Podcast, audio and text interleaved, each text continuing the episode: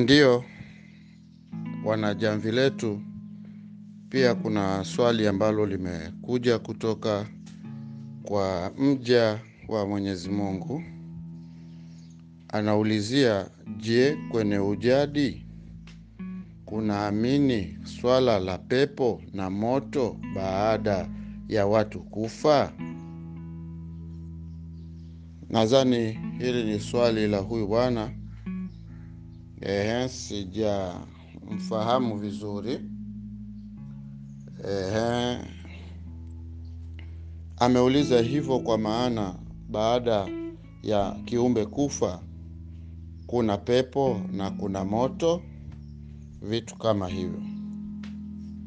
Ni moja ya maswali ambayo yanaweza yakawatengeneza watu ima yakawaweka vizuri watu ambao wamepita kwenye misingi kama hiyo ili waelewe namna ilivyo. Kwa Mungu kuna adhabu na kwa Mungu kuna faraja. Kwa Mungu kwenye mambo ya Mungu kuna adhabu na kwa Mungu kuna faraja kwa yale maisha ambayo mtu umeishi katika hatua zako za maisha yote. Katika jadi inajulikana wazi na yote yamesemwa kwa wazee na yako wazi kwamba mtu ukifa, kama ulifanya mambo mabaya, wewe mwenyewe unakuwa unajijua wazi kama unafanya mambo mabaya, na hakika yako wewe ukifa utahifadhiwa sehemu ambayo itakuwa ni mbaya kwa niaba ya kupewa majibu ya mabaya yako uliyoyafanya kwa makusudio mabaya. Kwa maana huko kuna spesi kubwa mbili, kwa maana kuna mazingira ya aina mbili.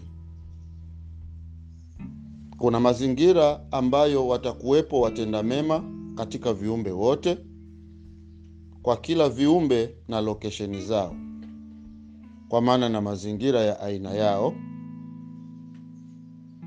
E, na viumbe waliotenda mabaya na wao watakuwa wako kwenye mazingira yao, ima viumbe ambao hawakujielewa kwa kuwahofia watu wabaya, ima viumbe wabaya wamejua kwamba haya walioyasimamia ni mabaya, lakini wakakaa na watu wabaya kwa kuwaridhisha, hawakutafuta namna nyingine ya kufanya. Moja kwa moja, hawa watu wote wa namna hii wanakwenda kwenye makundi ya watu wabaya. Kwa hiyo, kwa Mwenyezi Mungu, ima matarajio yaliyoko kwa kiumbe, unapofanya mambo mema maana yake ndiyo unaendelea kuishi milele kwenye taratibu za Mungu. Unapokosea maana yake hujapatia kuishi, kwa sababu kuishi ni kama mtihani ambao upo kwa kila kiumbe, na sio kama kuishi ni mtihani ambao kiumbe yoyote amepewa, ila aishi kwa mema. Sasa ukishajiona wewe mema huyafanyi, maana yake wewe huwezi kwenda mahala pema. Kwa hiyo sisi huko kama wanajadi hatutafsiri peponi na motoni. Nitatolea mfano mdogo ili kukuza labda elimu yako.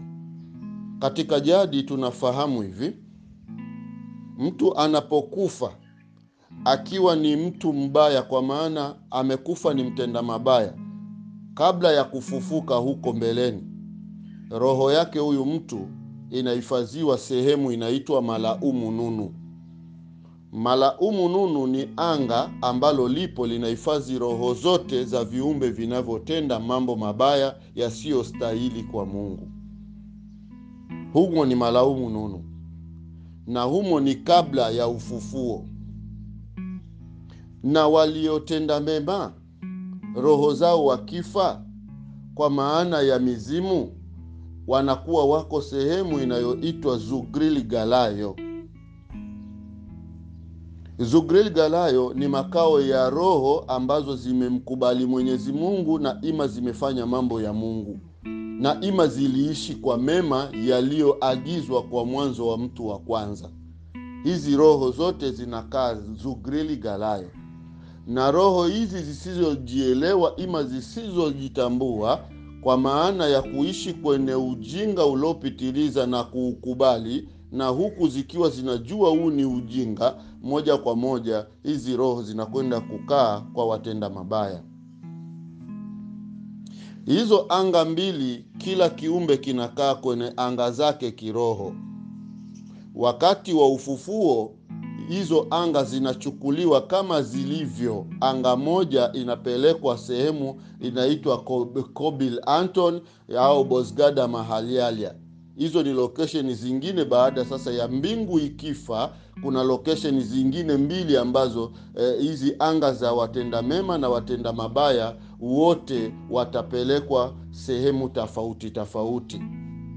Kwa maana watenda mema watapelekwa maskani iliyoandaliwa kwa mazingira ya viumbe vyema, na watenda mabaya wataishi kwa kuendelea kujibiwa mabaya yao walioyafanya kipindi wanaishi kimwili na huko adhabu zitakuwa ni moja kwa moja, kila mmoja ataadhibiwa kwa nota yake aliyoifanya. Kwa Mungu hakuna tafsiri ya mtu kwamba ataadhibiwa milele, ila kuna uchanganuzi katika adhabu ambao unasemwa kwenye jadi. Kwenye jadi unasema hivi: endapo mtu umemtesa mtu mwenzako ukamuharibia maisha akaharibikiwa ima akatokea akafa. Yule mtu pengine amekufa akiwa ana miaka kumi au miaka arobaini. Umemtesa ndani ya miaka arobaini, kaishi chini ya mateso yako. Yule mtu akifa, yule mtu ndani ya mwili wake alikuwa na viumbe vingine ambavyo vinateseka kwa ajili yako. Sasa wewe ukienda kwenye hukumu za Mungu, maana yake huko kwenye hukumu za Mungu utahukumiwa kupitia ile miaka arobaini ya ule mtu mara miaka arobaini ya kila kiumbe kitakachokuwa kilikuwa ndani yake. Kama huyo mtu alikuwa na viumbe matrilioni, na mtu huwa ana viumbe vingi nje na kawaida kwa sababu juu ya ngozi kuna viumbe, ndani ya damu kuna viumbe, ndani ya minyoo kuna viumbe. Kwa hiyo ukichukua kwa hesabu ya kawaida, mtu mmoja anaweza kuwa na viumbe matrilioni yasiyoeleweka kwa wingi kabisa. Sasa kila kiumbe kimoja ambacho kimeishi kwa adhabu inayotokana na mazingira ya wewe kumharibia huyu kiumbe maisha kila kiumbe wewe utaenda kukostiwa miaka arobaini mara kila kiumbe. Kwa hiyo kila kiumbe kilichoko ndani ya hiyo nafsi ndo itakuwa ni hesabu yako ya wewe kupata adhabu ya huko kwenye maisha ya ufufuo kicha Mungu.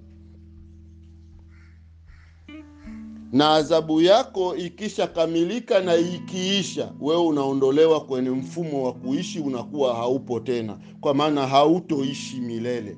Kwa hiyo wanaoishi milele ni wanaoishi endelevu, kwa sababu walimkubali Mungu mwenye vyote na wakayafanya mambo ya Mungu mwenye vyote, wakatii mema ya Mungu mwenye vyote. Hao ndio wanaishi milele moja kwa moja kwenye taratibu za Mungu. Huko kwenye kitabu hicho, ipo siku mtafikia, mtafanikiwa, mtakuja kuyaona yamechanganuliwa vizuri. Kwa hiyo kuna adhabu na kuna faraja wale waliotii kwa Mungu, maana yake hawa wanakwenda kupata faraja na sio pepo. Hizo faraja hizo faraja ni kubwa na ziko tofauti kutokana na mtu alikuwa anapenda jambo gani, ima atastareheshwa kwa agenda gani ambazo yeye akilini mwake zilikuwa akizifikiri kwamba hizi ndiyo raha uko kwenye fulumi ankri, kwa maana uwepo wa, wa, wa roho ambazo zitavaa zita, zita, zita mwelekeo mpya, kwa maana ya kasti zingine mpya, kwa maana sio udongo huu ambao tuliumbiwa huku. Kutakuwa kuna vumbi la fulumi ankri ambalo litakuwa lina quality isiyooza eh, kwa maana mi, miili isiyochoka ambayo itakuwa ipo huko miili isiyotoa damu, miili isiyokula wala kunywa, wala kunywa na wala kwenda kujisaidia chooni kukojoa pengine na kujisaidia haja kubwa haitokuwa tena vitu kama hivyo. Itakuwa ni miili ambayo ina uwezekano wa kuishi maisha endelevu pasina kuchoka kwa maisha yote. Hiyo inakuwa ni fulumi ankri ambayo itakuwa huko mbeleni ya maisha kwenye jadi yote yamezungumzwa haya kwa maana ya kuwakataza watu wanapofanya mabaya wajijua watakwenda sehemu mbaya na kila mmoja ataadhibiwa kwa gredi ya kile alichokifanya. Hakuna ambaye ataadhibiwa milele hayupo katika jadi. Kila mmoja ataadhibiwa kutokana na kile alichokifanya na ufafanuzi huo niloutoa hapo. Hizo ndio adhabu ambazo kila kiumbe ataenda kuki, kuipata kwa namna alivyomfanyia kiumbe mwingine asante mwanajamvi kwa swali lako lakini nimeona nilichanganue kidogo kwa urefu ili uweze kupata na kiini chake ambacho kitakusaidia kujua na kwenye jadi nini kinatambulika. Kwenye jadi kunatambulika wazi kwamba e, maisha yapo na, na, na yataendelea kuwepo kwa wale ambao tayari wamemtii yule aliyoyafanya hayo maisha kwa sababu yeye yupo kwa zama zote na ndiyo enzi ya kuishi sisi ndo tunaishi kwa matabaka lakini mungu yupo kabla yetu eh, kwa hiyo ametufanya sisi kuwepo na tutaendelea kuishi hapa kawaida na baadaye tukiwepo wale ambao tumejua usahihi wake ndio ameolenga kwamba ni viumbe ambao wamemjua kwa kufata ufasaha wale viumbe waliomjua kwa kufata ufasaha moja kwa moja mungu mwenye vyote hao viumbe watakuwa wako hapo kwa maana ndio lengo la mungu ni kuweko na viumbe ambavyo vimejua usahihi wake yeye. Vile viumbe vilivyojua usahihi wake yeye basi hivyo viumbe ndo vitakaa pale moja kwa moja vitakuwa vinaendelea kuwepo kwenye uwepo wa mungu mwenye vyote lakini huku mkiwa kwenye mazingira yenu ya nyinyi ambao mtakayekuwa mnaishi sio kwamba mtaenda kukaa naye mungu labda kwenye kiti mtakula naye mtafanya a, atakuwa bado yuko vile vile yeye mungu kama mungu na nyie mtabaki viumbe kama viumbe mtaendelea kufarijiana huko kwenye ufufuo bila yeye kukaa na nyinyi ila mtakuwa mna switiniri kwa maana mtakuwa mna namna ya, ku, ya, ya, ya kufarijika kwa kumuhisi moja kwa moja kwa sababu mtakuwa na uwazi mkubwa kwa wakati huo kuliko sasa. Sasa hivi tuna mapazia makubwa huko eh, kutakuwa haya mapazia hayapo. Sasa hivi tuna nafsi zinakinga mambo mengi huko kutakuwa hakuna hizi nafsi huku tunaishi kwa manyumba na tuko ndani ya mbingu. Huko hatutokuwa tena ndani ya mbingu sababu na mbingu na yenyewe itakuwa ilishakufa. Kwa maana itakuwa imeishaelekea katika ufufuo wake. Kila kiumbe kitakuwa kinaishi binafsi kwa maana kitakuwa kinaishi chenyewe pasina kukibeba tena kiumbe kingine kwenye maisha ya huko kwenye ufufuo.